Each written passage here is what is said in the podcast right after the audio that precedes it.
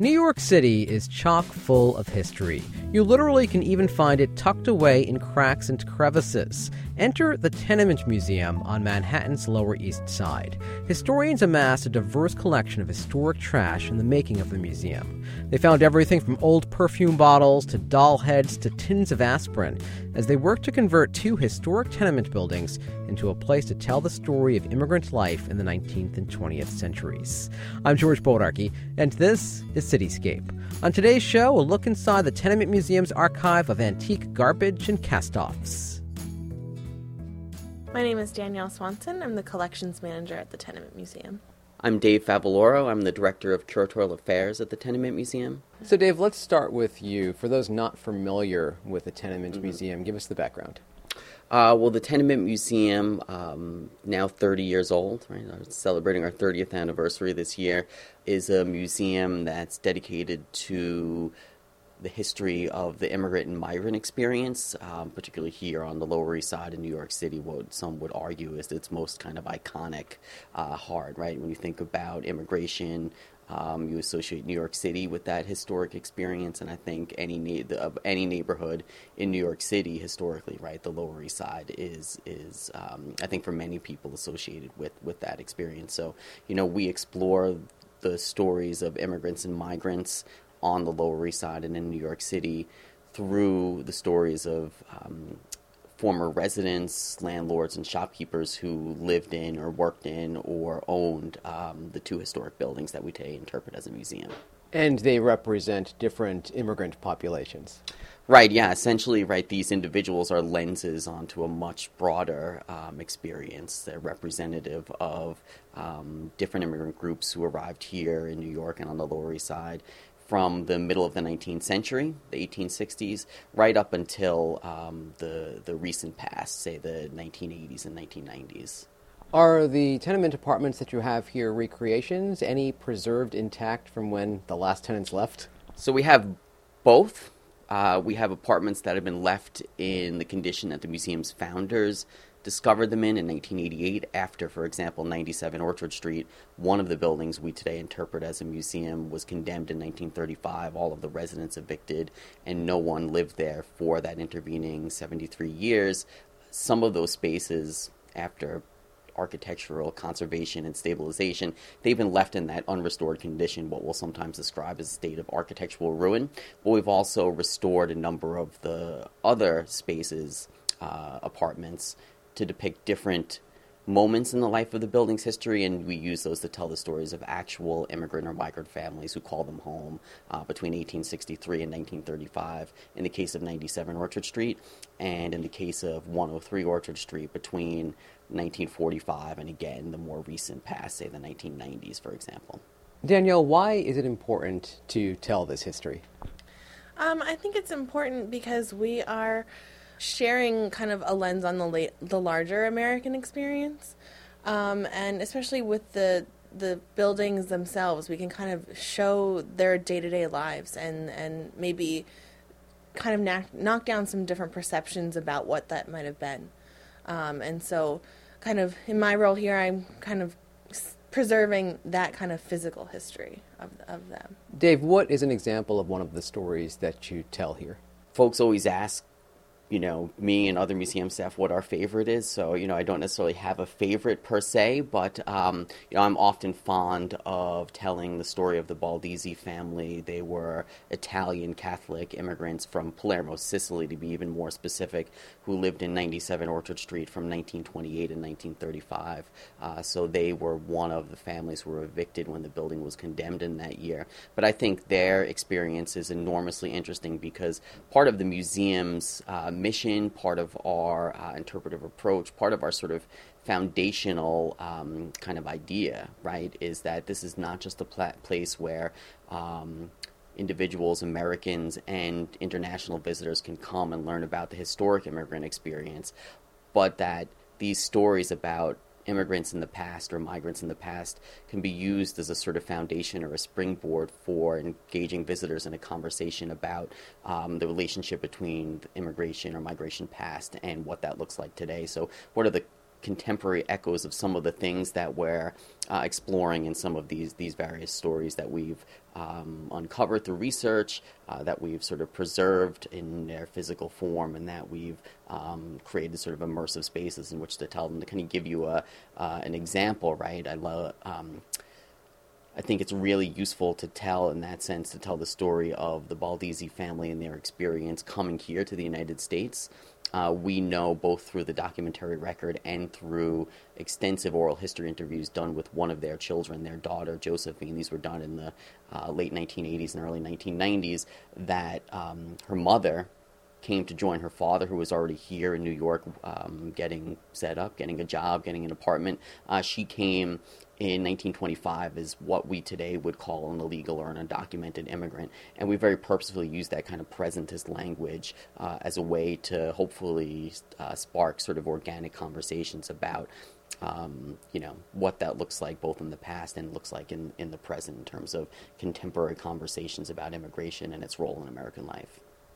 Danielle, tell me more about the work that you do here to preserve this history. It's kind of a larger and smaller experience. So in general, we are preserving our buildings 97 orchard street chiefly um, so we do a lot of work of maintaining the structure because um, while we say that um, over its span as an um, occupied apartment building we um, have said about 7000 people have lived there we now see kind of a lot more people um, in our daily visitors. So it's kind of a balance between kind of presenting the space to the public and, and preserving it for the future. So there's a lot of work that goes into that. But then also we have um, a permanent collection, which most people might not know about, and that's a lot of um, these objects that we've found within the building, whether large or small. So large being like the soapstone tubs or chairs left behind when the building was evicted. But um, through these preservation projects, we've really been able to find a lot of kind of remnants of daily life, whether that be um, seeds, nuts, foods that kind of have fallen through the floorboards, or even small games like dice. Um, and jacks or hairpins that kind of really echo back to these people living in these apartments and, and kind of ma- beginning their American life here. And that brings us to where we are at this moment. Where are we? Uh, we are in one of the museum's collection storage spaces. Um, it's actually in a satellite office uh, space that the museum occupies. Um, but uh, we are kind of surrounded by some cabinetry and racks that house most of this permanent collection that is not able to be on view to daily visitors. So, what are in these cabinets? Um, it's kind of again what I mentioned before. So we have a lot of um, samples of these layers of wallpaper um, that we've taken from the building, kind of showing these records of families moving in and out. Again, um, those things like again nuts, seeds, wood fragments. Um, sometimes, often. Uh, uh, cans or bottles left behind, um, clothing items, all types of different kind of aspects of day to day life. And then this also includes some things that have been donated to us by family members. Um, we're very lucky that, um, for instance, some descendants of the Rogarshevsky family um, were able to donate um, things like Fanny Rogarshevsky's toolbox and tools that she used as a long time kind of um, super, as you would say in today's terms, of the building. When did that family live here? Um, Dave might know. yeah, they lived at 97 Orchard Street roughly uh, from about 1910. Uh, beyond 1935, in fact, right, they were one of the families, uh, in, in, fact, the only family who wasn't evicted in 1935 because, as Danielle just said, Fanny Rogarshevsky served as the building super superintendent. And so uh, they were here until about 1941, uh, and Fanny and the remaining family members moved from 97 Orchard Street into the newly built Vladeck houses, which is one of the sort of early public housing projects built here on the Lower East Side. And where was that family from? They were from uh, a city called Telch in what is today Lithuania, then would have been part of the Russian Empire. But they were, like many of the tenants at 97 Orchard Street, in the kind of very late 19th and early 20th century, say around the turn of the century, 1900. Um, most of those folks hailed from Eastern Europe, and they were they were Jewish, right? So they were Jewish immigrants from Eastern Europe, Ashkenazi Jews. So were you on the hunt for these types of objects, or did they just present themselves? They presented themselves, I would say. So I think in the early years of the museum's history, kind of um, just kind of discovering the building. A lot of like the larger, even just door frames or cabinets um, that were part of the building but might not have been in in place um, were there and and um, found by the early museum's collections managers and and thought to be something important that we should keep. Um, and then some of the smaller, um, what we call historic kind of debris that we find. It was um, done during um, larger preservation um, and stabilization projects. So we've had um, some ceilings in the apartments conserved. Um, and to do that, we kind of go from above, taking the floorboards from the apartment above off, and we were found that there's like massive piles of, of just kind of dirt, debris, um, rats' nests, kind of these things that get fallen unthought of. And we to conserve those ceilings we'd have to take that off and then we would sort through it and find kind of this wealth of just uh, daily record. Um, and so kind of we say that sometimes unintended these these older um, rats and things have kind of left us a record. So we have a lot of um, even paper newspaper fragments things like um, library notices or uh, high holiday tickets that were found that we can kind of really get a sense of these people as well. Can we open some drawers? Can you show me some Yeah, stuff? sure. Yeah, this might be. Let's see. some of those. So here's kind of some things like daily life. So you have a lot of um, pill pill jars for aspirin or um, headaches, kind of some Ex-Lax t- tablets. Um, we have kind of leftover um, beer cans that were found, whether that was kind of when the building was unoccupied. That is not Coors Light. No, it's kind of these older um, brands. Some of the toys that I was mentioning. So we have found a lot of marbles, um, various size playing cards. Um, we do have the ability on um, some of our exhibits to kind of highlight some of these objects in a vitrine. So um, on our sweatshop workers tours, you can see the jacks that I mentioned that were found um, and some of these other paper objects. And then as well, um, an object that was donated to us by the Levine family. Um, Harris Levine, who we, their family we talk about, was the family owned a garment shop in their apartment, and we have his fabric shears that they the family donated to us. So. I'm detecting a slight fragrance here.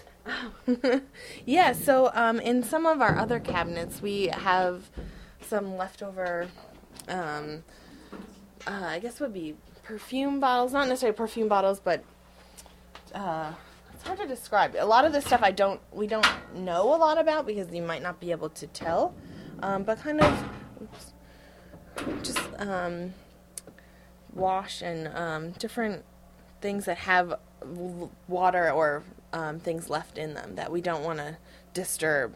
It's that- like a cotton swab of sorts there. yeah, um, different cotton swabs. Um, let's see. Uh, oh here we are. Ace bandages too, kind of left over. Um, eucalyptus. I think this might be the thing that's giving the smell. Yeah. I have to tell you, it's killing me to see these things in a drawer locked up. Are you hoping to have these see the light of day?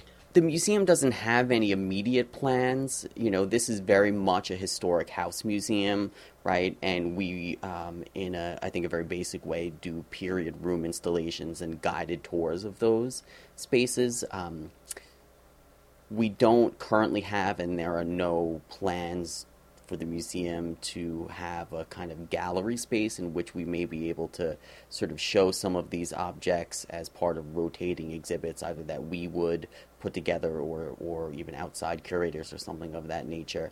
Um, I'd love to see something like that happen, uh, perhaps down the line. Um, and I think what's also really exciting is that we, of course, live in a very sort of digital age, uh, and there may be potential uh, at some point in time for us to be able to feature, show, interpret uh, some of these items in a more kind of digital. Uh, digital manner, right? And really, that's part of what the museum is in the process of thinking through. How do we extend our reach, our impact? How do we reach more uh, visitors who may never have the opportunity to visit the museum here in New York City on the Lower East Side itself? Uh, they may be able to sort of interact in a digital sense with some of these objects, learn about the historic immigrant experience through those things, um, and have, uh, I think, uh, um, you know, an impactful experience by, by, by that very nature.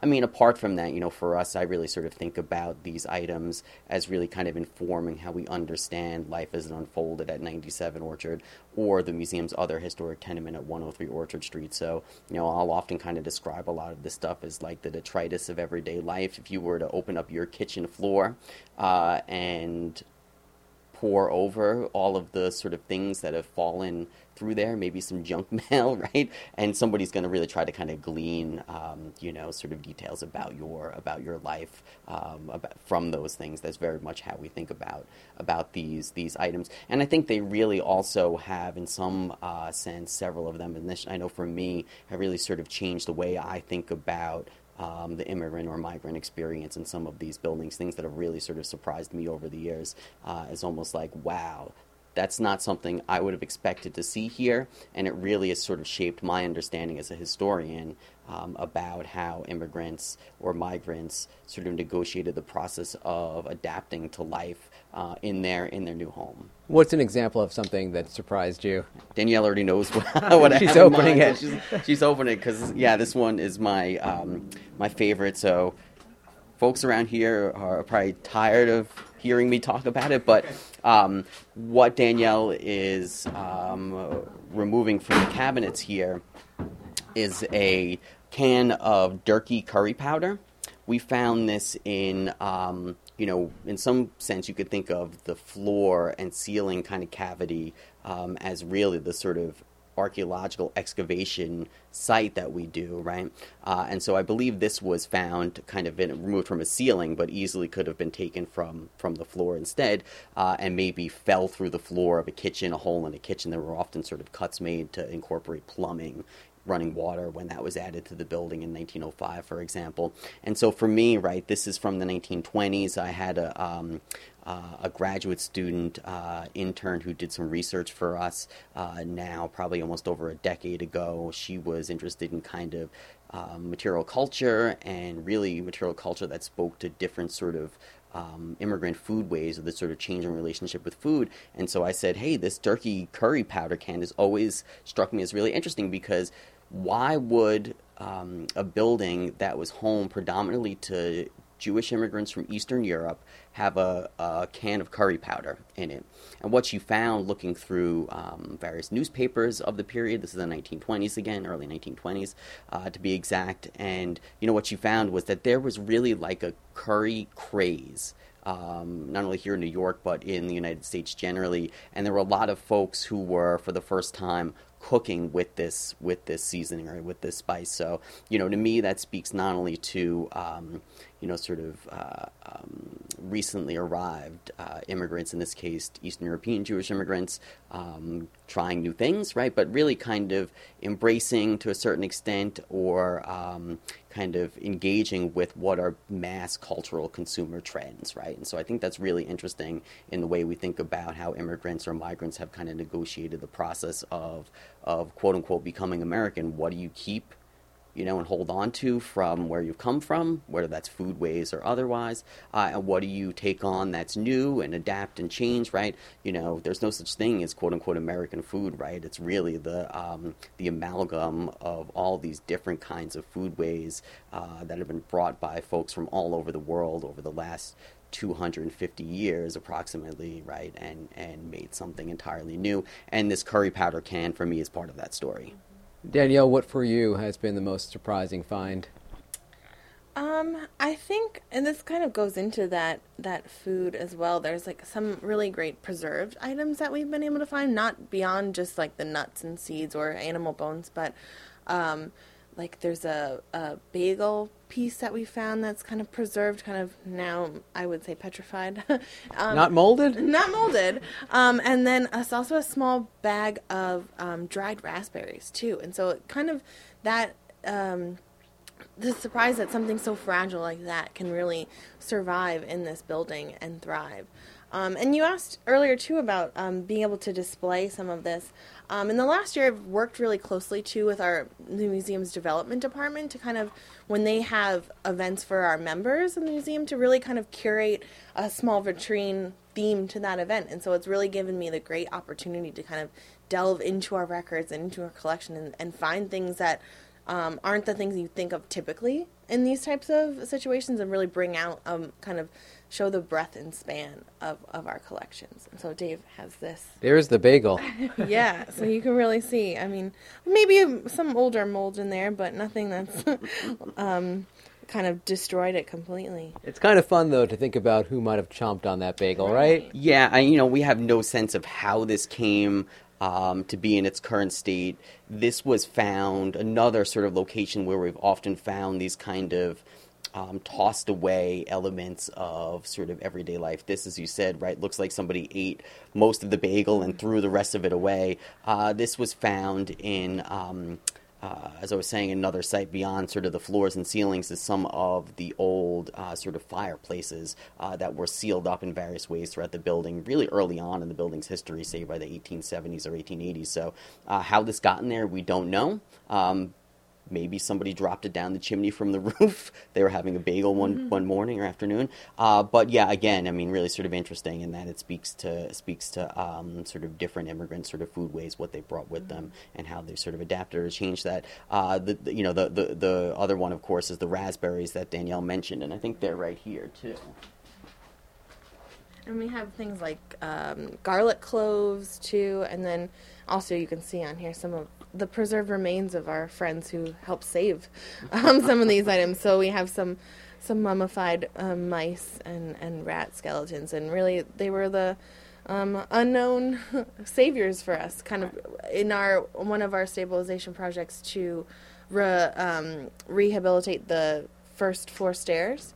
Um, they kind of rebuilt it, they found rat's nests in there. And so, um, one of these great things we also found was a handbill um, from a woman named Dora Meltzer, who kind of professor of, um, I guess, what you would say today's kind of psychic readings, but offered a variety of services and and um, operated out of 97 Orchard Street too. So many of her her handbills were secreted away um, and preserved in that manner. That's pretty fantastic. It looks like there is a corn on the cob there. Is that yeah. what that is? Yeah, and you know, I think, I mean, you know, the the um, the thing I think about the idea that we're looking at these sort of um, you know, some folks have called this stuff trash, right? Which in some ways is appropriate, right? These are things that somebody didn't want, they threw away, or they forgot about. Um, but you know, not only here, but I think in, in, archaeological excavations generally are really sort of an important source of kind of information for historians uh, and individuals who are trying to sort of think about how uh, individuals, particularly sort of poor working class individuals, immigrants or migrants here, in our case, uh, who lived in the past, who were, you know didn't write down in diaries ordinarily what they were eating on a regular basis or um, record that in letters of any any kind. Uh, that's very uncommon right? And so, you know, a lot of folks, I think, have this sort of presumption that, um, you know, immigrants at the turn of the 20th century, say in 1900, they've come here to uh, New York and they, they are of sort of meager economic means. They can't afford something like raspberries, right? They can't afford something like fresh fruit. Um, but in fact, uh, it's it's quite the opposite, right? New York is a sort of major commercial entrepot. All of these sorts of things are coming from not only all over the kind of hinterland of the United States, the continental United States, but from all over the world as well. Uh, and you know certain things that immigrants uh, or migrants might not have had uh, access to in the countries that they came from are actually more available or uh, within their means here. So, you know, a lot of historians, for example, have um, uncovered evidence not only of the ability to eat fresh fruit here, but also meat. Right, meat was something that was reserved for um, you know, special occasions in the home country. Here, meat, even for working class or even poor immigrants or migrants, becomes an everyday thing. And this, these sort of objects help us, I think, understand um, that on a kind of deeper, a deeper level. Danielle, you mentioned games. Anything in there that was especially interesting? People playing the same as we play today? Maybe so. I see cards yeah, there were cards. There's one that's kind of a little spooky that I think is fun. I'm looking. Ooh, doll heads. We do have doll heads. um, many different parts of the dolls as well, their arms. Um, there's one especially creepy one that has uh, a lot of hair and is dirty and sooty and came out of a fireplace as well. And um, there's one more I'm looking for, but I'm not sure. Oh, here it is. Ooh, a Ouija board. Yeah. Wow. So this was also something kind of found and left behind. Um, and something I'd kind of be more interested in, in having the time to do research on, on the time period to see was this something from when families lived here or was it brought in kind of during that time period where the building was unoccupied but the shops still remained in use. Um, some really interesting parts of um, that you can see on our tours too is kind of this historic graffiti, I guess you would say, and so we have a lot of inventory lists written on posts in the in the building itself, and those were kind of lists of pants, shirts, and that's from those um, shopkeepers who were here and kind of just using the abandoned apartments um, for inventory uses and stuff. So really, kind of all runs the gamut of different things that you would find. These toy boats as well. I would imagine certain things are hard to date. Like, how do you date a bagel? Right, right. Yeah, that has no maker's mark, right? You know, I think that's that's um, a really good example of something that's virtually impossible um, to date. You know, the museum is not going to do any sort of carbon dating uh, or anything of that nature. But yeah, I mean. Um, the way we're able to date any of these things with any degree of accuracy generally comes from you know labels or uh, some sort of maker's mark on them. Danielle mentioned um, one of the sort of more interesting finds during a conservation project was a High Holidays ticket to services at a nearby synagogue that no longer exists. We could look up that synagogue and know when it it, when it was in existence, right? Um, so part of that is yeah, part of the the sort of the research uh, process. Oftentimes these things are in Yiddish or Hebrew or Italian, and so um, you know we luckily have often had a lot of those sort of foreign language skills in house. Sometimes I think interestingly um, particularly for your audience, right? We've crowdsourced some of these things. So, you know, a couple of really interesting examples of that uh, for me of things we found in the building. One of which Danielle mentioned earlier uh, was a overdue notice from the nearby Seward Park Library. Uh, this was from the 1920s. It was found uh, not under one of the floorboards, but in the mailboxes that are in the sort of entrance, the real sort of vestibule when you walk into 97 Orchard Street. And we could never really sort of make out the handwriting of what the title of the book was, but uh, that went up online. I believe um, it was The Gothamist, uh, the local sort of New York City uh, online um, news site, did a piece and, and, invited their audience to see if they could make heads or tails of it, and somebody was able to do that. Um, you know, another example is we have a, one of my other favorite things here is um, kind of you know, not entirely complete, but um, sort of fragments of what we've referred to generally as kind of a love letter, right? And it was something written by, um, looks like the the man in this situation to his love interest or paramour who was living at 97 Orchard Street, essentially asking asking her to um, elope and steal away with him, right? We're going to leave. We're going to, you know, meet me at such and such, right? But, you know, it was fragmentary, difficult to read, and a similar thing. I think it may have been Gothamist in that case, too, or another similar sort of site. Uh, and folks out in the kind of, you know, out there uh, helped us helped us sort of fill in the blanks or at least kind of propose uh, what they thought it said. So it's really an interesting kind of back and forth, um, and uh, yeah, I really sort of love that that engagement. Danielle, what do you have in your hands here? Um, so just kind of some things from um, the the women population, I would say, of 97 Orchard, um, because especially on our tours, we, we highlight a lot of the women of our families. Um, but I've other things that we found, kind of you can see um, an old uh, lipstick with the lipstick still there. Um, some, some some face powder. We also have, as I mentioned, a lot of different hairpins. Those are easily able to. I'm sure many women today know the that um, pain of losing all their their hairbands or bobby pins, um, but kind of perfume bottles as well, and just kind of really again trying to think about what you would want as a as a woman um, in this time period, and, and kind of making your your um, yourself up. Dave, thanks so much. You're welcome. Thanks. Danielle, thank you. Thank you. It was great.